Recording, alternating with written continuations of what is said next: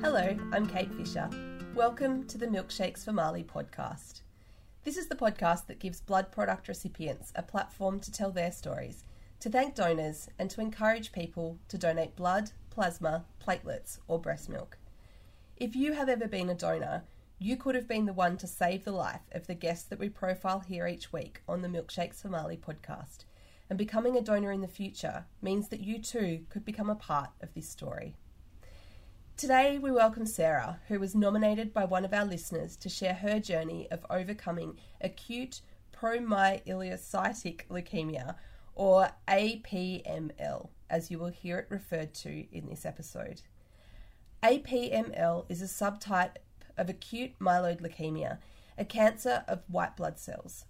Survival rates have drastically improved this type of cancer in the last 10 years, but you will hear Sarah describe during this episode that when she was diagnosed, it was explained to her that her cancer was so aggressive that she had to start her treatment immediately, not even leaving her time to freeze her eggs to preserve her fertility.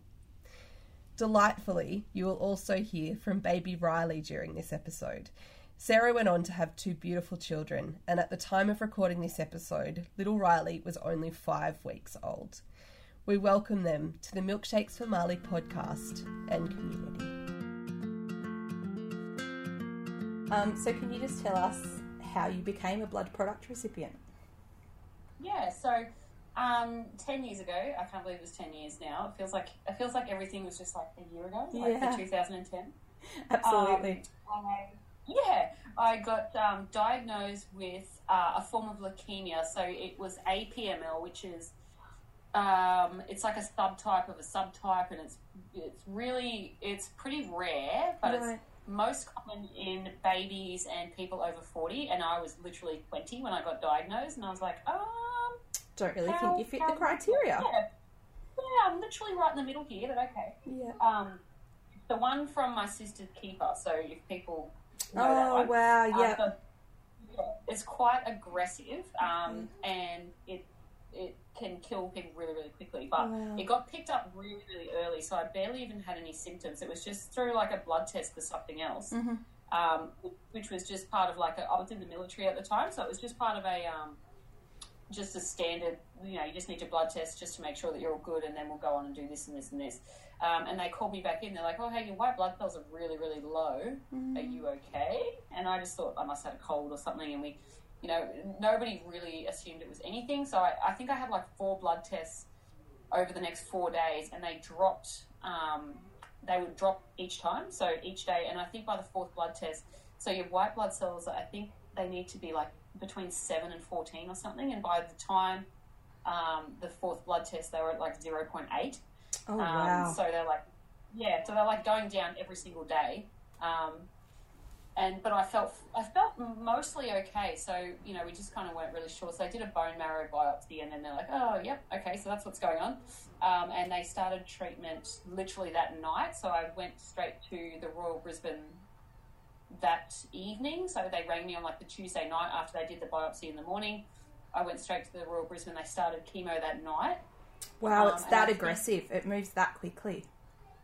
Yeah, so this was the end of August, and I remember being like, "Oh, look, I've got a lot of stuff, you know, going on right now, and I'm pretty, I'm, I'm enjoying my life. So could we just put this on hold for Christmas because I got some stuff to do?" And I was just kind of having a joke, and the guy was like, "Oh, yeah, you'd be dead by Christmas," and I was like, "Oh, all right, okay, well, carry on then. do what you're doing." And sometimes you need Um, it to be that sharp, though, don't you, to make you realise that this really is your life and this really is your reality for now. Honestly, it took for a while. I was like, "Look, I'm pretty sure you guys have made a mistake because I don't feel that bad." Yeah. Um, and yeah, and they're like, "Well, we've already started, so we hope we didn't make a mistake." Like, "Well, yeah. So, did you have any Um, symptoms at all? Looking back, I had very, very vague symptoms that I probably that I couldn't, nothing that I couldn't put down to something else. Mhm. Um, like I started getting like really. I'm not like I'm not a I'm not a great sleeper. Like it usually takes me hours to fall asleep, and like if I ever fell asleep before midnight, it was kind it was like a big deal. I'd be like, oh my god, how did I do that? Um, and I my sleep started turning into like a German train schedule. Like it was like clockwork. I'd be asleep by nine o'clock every night, and then if I didn't have to get up for anything the next day, I'd be waking up at nine o'clock on the dot. So I'd be getting like you know, on like weekends and stuff, or I'd be getting 12 hours, at least 12 hours sleep every night. Um, which was bizarre, but I was just, I was there for it. I was like, all right. I bet that feels like a distant memory at the moment. Oh, yeah. yeah. Um, I forgot how to sleep. Again, Yeah. um, and I, but I'd be really tired when I woke up. Like uh, about probably an hour later, I'd just be like, you know, like the heavy eyes and oh, just re- like you know, when sometimes when you're not doing anything, you're like, oh my god, I'm really tired for no reason, and it would sort of be that. And I just thought, oh look, I'm not doing it. I'm just sitting on the lounge. That's why that is. And I'd get up and shake it off and go do something else. But I do remember it did start like getting to a point where I would be going to bed and be like, geez, I hope I'm not going to wake up tired tomorrow. Like I definitely started thinking in that I was like a conscious thing to me, like, wow, I'm really this is really annoying me now. Um, I also started getting um, really fatigued, like when I exercised, and I would start like I, you know, I'd go to run or something, and I'd get maybe 50 meters in, and I'd feel like I'd just run like a marathon, and I, I sometimes I'd be like, I just, I just don't know if I can do this. I don't know if I can finish this, and but I would. So I would think that that was just an off day, um, you know, and so it was just, it wasn't anything that wasn't like it, it, things were off, like things were odd, but I thought, oh, maybe I'm just doing too much or something like that. Um, but yeah, I think if I had left it longer, there would obviously, you know, I would have like there's times I'd get dizzy and then I'd sit down and like, oh, I just, you know, I I did too much or I didn't eat enough or something like that. Yeah, bit Um, so dehydrated or thinking- blood sugar's a bit low Yeah, or yeah. something. It's it's not, nothing too specific, is it? Yeah, and nothing was like dramatic enough for me to go, oh, you know, maybe I'm not well or something like that. But I'm probably lucky that I did have to go and get that blood test because I wasn't any, someone to ever go to a doctor anyway. Like I'd be like, oh, I'll be right, you know, it'll clear itself up. So it's probably lucky in that respect that I did uh, get that. It was serendipitous that I had to do that at that time. Um, and I th- one of the other um, symptoms is like because that cancer sort of eats up all of your healthy blood cells, like um, like my blood would have stopped clotting and things like that. Um, but I bruise I bruise easily anyway, so Right. that would have been another thing that I would have, I would have just noticed bruises and been like, oh, you know, this happened, this happened, and I think by the time the bruises would have been enormous or internal or something like that, I would have been it would have been a bit too late. Um, so yeah, so they kind of started the treatment before I really felt that I needed anything. And I, I was kind of, it was sort of like, I guess I was in shock for so long. I was like, are you sure, you guys? Like, do you want to try another bone? I'm not sure. Maybe that one was broken. Mm. Um, but yeah, so they um, started it that night and um, just threw a drip. And I had like, I don't know, about five pills they just gave me and just started doing, you know, started kicking things off. And then the next day I had to go and get like the uh, central line put in and like everything just kind of, everything flipped on its head really quickly. You know, you know the day before I was just uh, what I thought was healthy and 20 and doing everything that 20 year olds do. Yeah. Oh, Um, so you, yeah, you're young, weren't you? Twenties young Yeah, to have yeah. your world turned upside down like that. Yeah, it was it was just bizarre. Like within a few days, everything was completely, you know, and I- everything was heading in a direction that I was really happy with too. So it was really um, crazy to have everything like just flipped upside down, and all of a sudden nothing was what I thought it was going to be. And I, you know, this I wasn't going to be working. You know, I wasn't going to keep working and doing what I thought I was going to be doing. It was everything, just everything, completely different. Like I had to move back home. I had to just yeah, like anything you could think of had to change. Um, so yeah, they. Um, I think within a few days, I had to have a um, a platelet transfusion Right. think, um, and I had to have, and I, I didn't really need anything much more for a little while, but I think because I had several rounds of chemo and I didn't end up needing. I was pretty lucky that I didn't need um, bone marrow transfusion or anything, Right. um, and because the chemo all took, um, I was pretty lucky with that. Um, but I remember there was a, a round that I just didn't bounce back from hmm and I couldn't. I think going from, uh, I was going from maybe a, a chair to a chair, and if I got to the chair, I was like, I had to get someone to bring the chair closer if I wanted to go somewhere, and then I just edge it around the house to where I wanted to go because I just couldn't get like I just didn't. The firstly energy, I just didn't have the energy, and secondly, if I just stood for too long, I just would end up falling over, and it, but it didn't kind of go away. Um, and I feel like you know people say they're tired, and I'm like, oh, just I would agree, but I feel like I've never been as tired as I was at that point. Like I didn't have the energy to talk. Like people Yeah. would say something to me, I couldn't explain anything. I just go, oh yeah. Mm. Like I didn't answer the phone or anything like that. But just didn't. I've never, I've never felt like that before or since. But the um, just the level of Fatigue. fatigue and Yeah.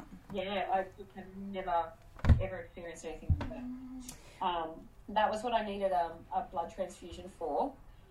That one, I remember my dad took me into the hospital, um, and it was just for an appointment. But so I just thought it was normal. I was like, ah, you know, it'll take me a while. But I think it went on for maybe two or three weeks, and I just nothing was getting much better.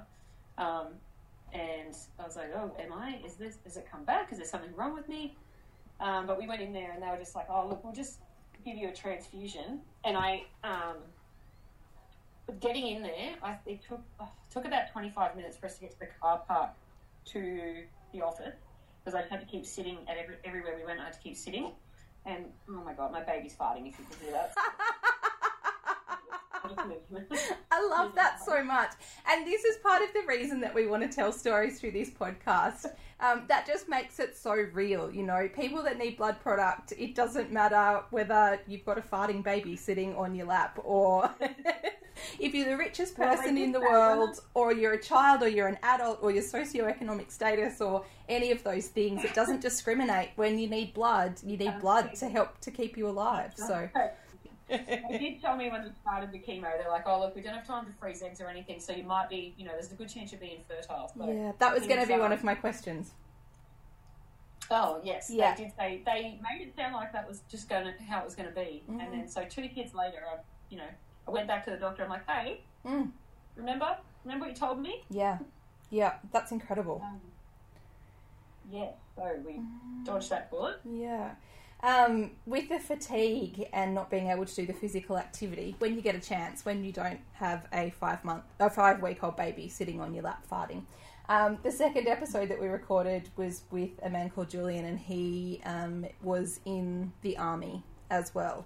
Um, and one of the things that we spoke through with him, he has autoimmune encephalitis similar to our daughter Marley and needed plasma products to help him survive and to continue to preserve his life after his illness had gone into remission.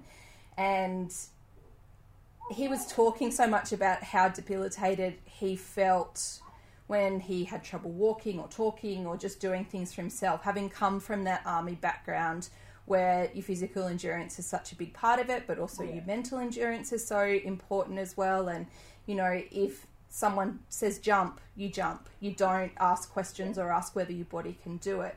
Um, so it must have been a real challenge to go from being in the army and being active in the army and that career to being unwell and it taking 25 minutes to walk into a doctor's office. I think when I got to that point, um, like when you're at that level, I just I couldn't even think of that at that time. Like I just Right. like I like even laying when I was laying down, like I could hear like you know when you hear your heart beating in your ears, that kind of thing. And Yeah. I was like, like, and I just, that that was all I, I just laid there and kind of listened to my own heartbeat because that was literally all I could do. That was all you could Um, process. and I- yeah, and so I think that I was like that was taking all of my energy, but the I, I guess I knew I was getting better when I was getting really stressed out about that, like that other side of things, and I was like, oh, I need, and I had like numbers and, and times and all that sort of stuff in my head. I'm like, I need to be able to run this far, and I need to be able to do this, and I need to be able to do this. Um, so that is, I think it imprints itself in your mind. Um, Hello, little one. Um, and I think that's coming out of survival mode as well. When you're so deep in survival mode and you're concerned about your own mortality rather than just your own morbidity, it's literally just making it through one more night or one more day. Like you can't look any further into the future than that. Um, it's when you can start to think about those other things. Um, did they talk to you about survival rates at any point? Uh, no, they straight up just said don't Google it. So I didn't. The beginning, I I was super naive because because it was acute and I was so young. I was like acute. That sounds good. So that's good, right? I, you know, I've got the good one. Oh, Sarah. Um, so I didn't. Yeah, so I had no idea. So anyway, a couple of months later, after after it's all said and done, I went and googled it, and I was like, oh dear, I had the bad one. oh, I had a really bad one. yeah, right. Um, yeah, so I mean, it was good that I didn't know any of that and I didn't Google it or anything like that.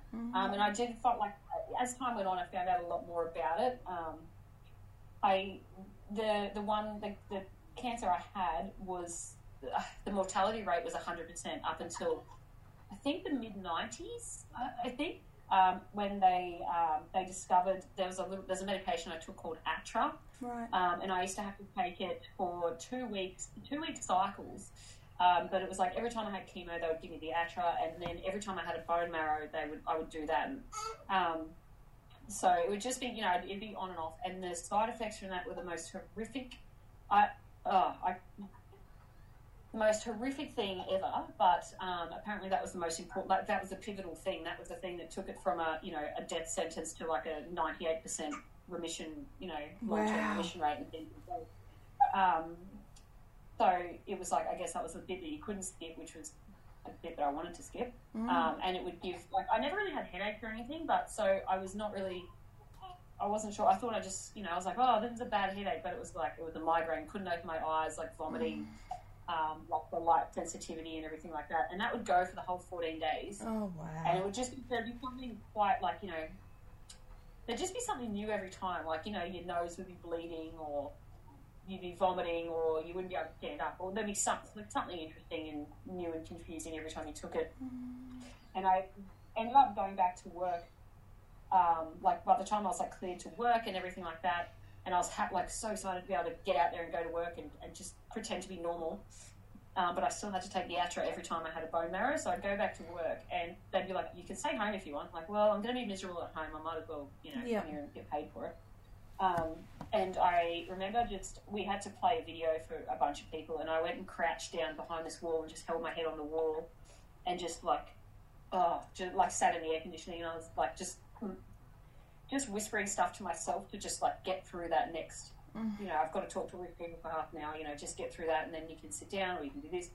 Um, and there was sometimes I had to like leave. You know, I, my nose would just start bleeding in front of all these people, and because you know my hair had grown back and things like that, so people had no. You know, I looked. Mm. Yeah, sure. So all of a sudden I'd be like running off with like all this blood dripping out of me and all this sort of stuff and everything. So it was uh, things like that were kind of prolonged, and I think I had to take the Atra for two years. oh wow. the- yeah, so it was really, oh, really nice. Oh, it was uh, two weeks, two week. Uh, every time I had the bone marrow for, for two weeks, so I'd have like I think I had them.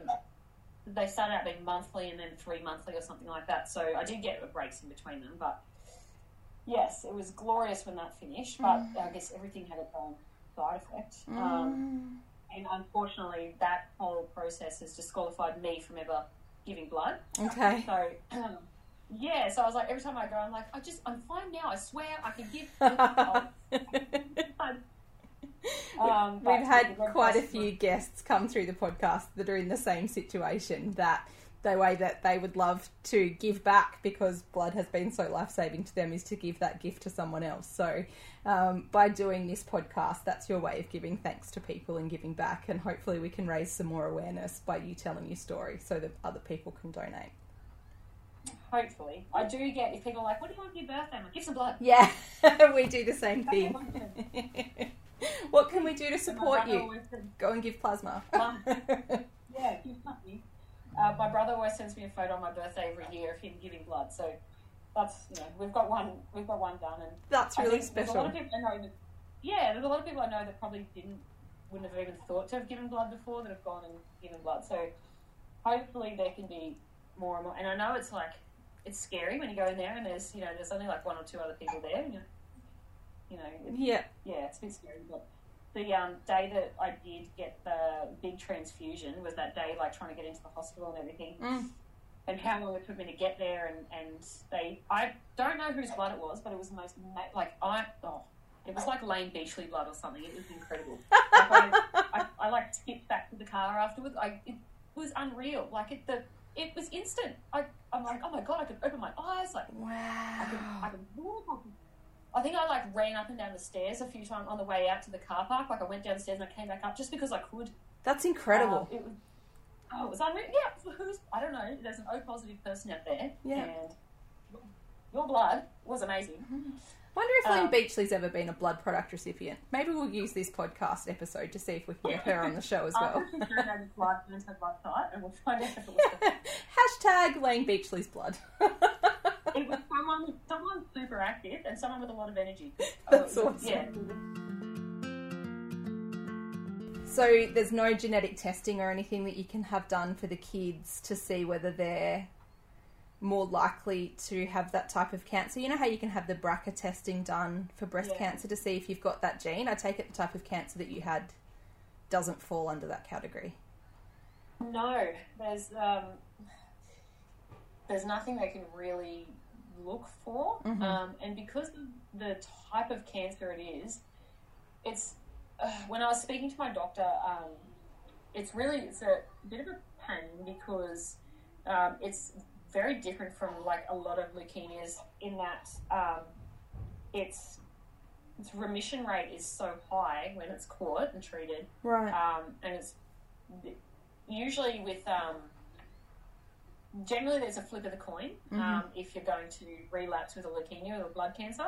right. Um, so there's about a 50-50 chance that he was saying, but with this, the chance of a relapse is so low that I'm I'm as likely to get it again as, as you are getting it. Oh, so wow. Any of the genetic yeah. Um, so the relapse rate is uh, I think it's about two or three percent. Mm-hmm. So it's like it's really really low, um, and it's just a very different, a very very different kind of cancer right. um, which makes it really difficult. But they they suspect, and obviously no one can ever say for sure, that it was triggered. Um, I was in a really big car accident about three months before I was diagnosed. oh, wow. Um, yeah, and it was I was in the passenger seat, and we were T-boned on that side. So they had to get the jaws of life and everything, and I was like, um, like cut out of the car, and I had this like bruising from pretty much my neck to my ankle, and like just all turned around and everything like that. And they think that that kind of trauma, like that deep trauma, sort of activated those cancer cells that everybody's got, you know, in their um, in their bodies already. So obviously, I mean, again, you know, it's one of those things that they'll never be able to say for sure. But they're like, we just, I mean, it would make sense, but it could also be unrelated. Or whether that guess- accelerated the onset of it or something. Who knows? Yeah, it's one of those things I- we for just me, never I know. That, that was it shocked them into uh, working. So it's you know, so I'm hoping that maybe that that's what it was, so that I don't have to be like, oh god, I might have passed something on to you guys. Yeah, sure. Things it's a lot easier to be the person getting treated than I think it is to be watching it. Yeah. if that makes sense. Um, Yeah. just sort of seeing people's faces when they walked into the room. I'm like, oh, I think I feel better than I look. Mm. Just, I'm not. It's not that bad. And you know, you sort of find yourself consoling people a little bit, being Mm. like, because they're, they're so shocked and um, worried and all of that sort of stuff. And it just it it felt easier to be the like rather than worrying about the other person. I guess you know with your kid when you see them. Uh, or if they do anything and you just kind of it's always there it's always in your mind you're always wondering if they're okay or if you know or whatever you're it's always there Yeah, I think it would be absolutely. the same, yeah, it would be the same sort of seeing somebody, I guess, Mm. um, in that in a situation, you know, like that in hospital. Mm. You'd be like, oh my god, what it's got like I you've got no idea how they feel, you don't know what's going on, and just being the it just felt easier to be able to explain to be able to say, you know, I'm okay. This is what this is. This is what this is. Mm. Um, then I think it would be to watch because it seemed pretty um, full on for Yeah, people. for sure. So, um, I am a full time carer to our daughter Marley, who has um, seronegative pediatric autoimmune encephalitis. So, what that means is that her immune system is wrongly identifying her healthy brain cells as foreign and attacking her brain. Um, and when she relapses, that comes with significant brain inflammation and seizures that can be quite brief or can last for anything. Her record seizure was a 39 hour seizure. Um, Oh and when goodness. she is like that, she, you know, she, she gets put into an induced coma. She requires intubation, ventilation. She can't breathe for herself. All of those types of things. So, um, the only thing that has worked to stabilize her, there's no cure for her condition, but the only thing that has worked to stabilize her is regular immunoglobulin infusions, which is made from human plasma.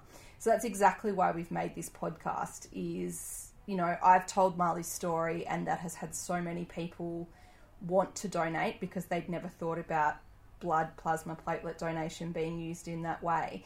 And I thought if we can have that many donors who have joined the Milkshakes for Marley lifeblood team want to donate, and we've saved you know thousands and thousands of lives through her lifeblood team, what would happen if we told those stories on a national scale? So.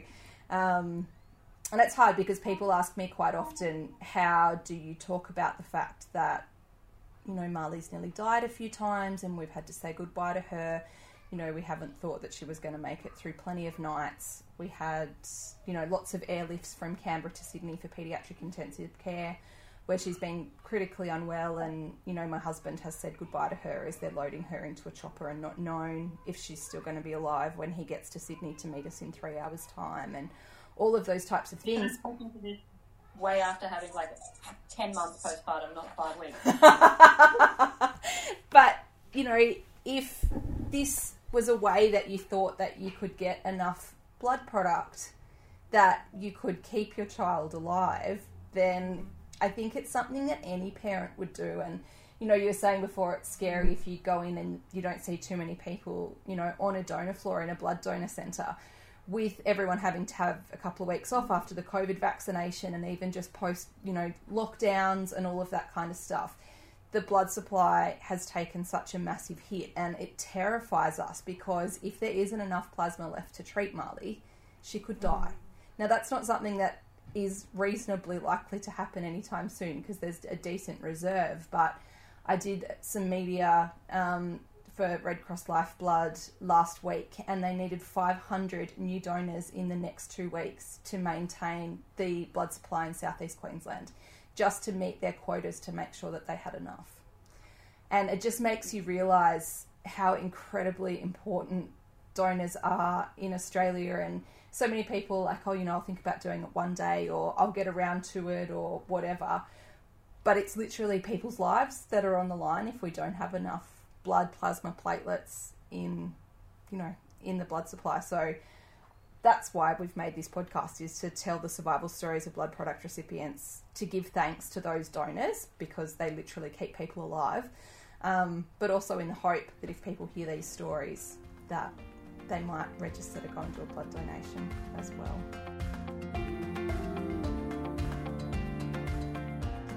I'm so grateful to Sarah and her family for making the time and space to do this interview for us with a five week old baby to go from diagnosis of a condition and being told not to Google it because the survival rates are so poor, to now having her health back and living a happy, fulfilling life raising her family is truly incredible. And none of this would have been possible without the generosity of blood donors. Nothing feels more Australian like the modern demonstration of mateship than donating blood or breast milk and this product being used to keep another Australian alive. Our daughter is still alive today because of this incredible, selfless gift, and it is my privilege to create a space for others to tell their stories and to give thanks. This podcast is written and presented by me, Kate Fisher. Today's guest was APML survivor Sarah. Marley's dad, my lovely husband Jeff, did the audio production for this episode.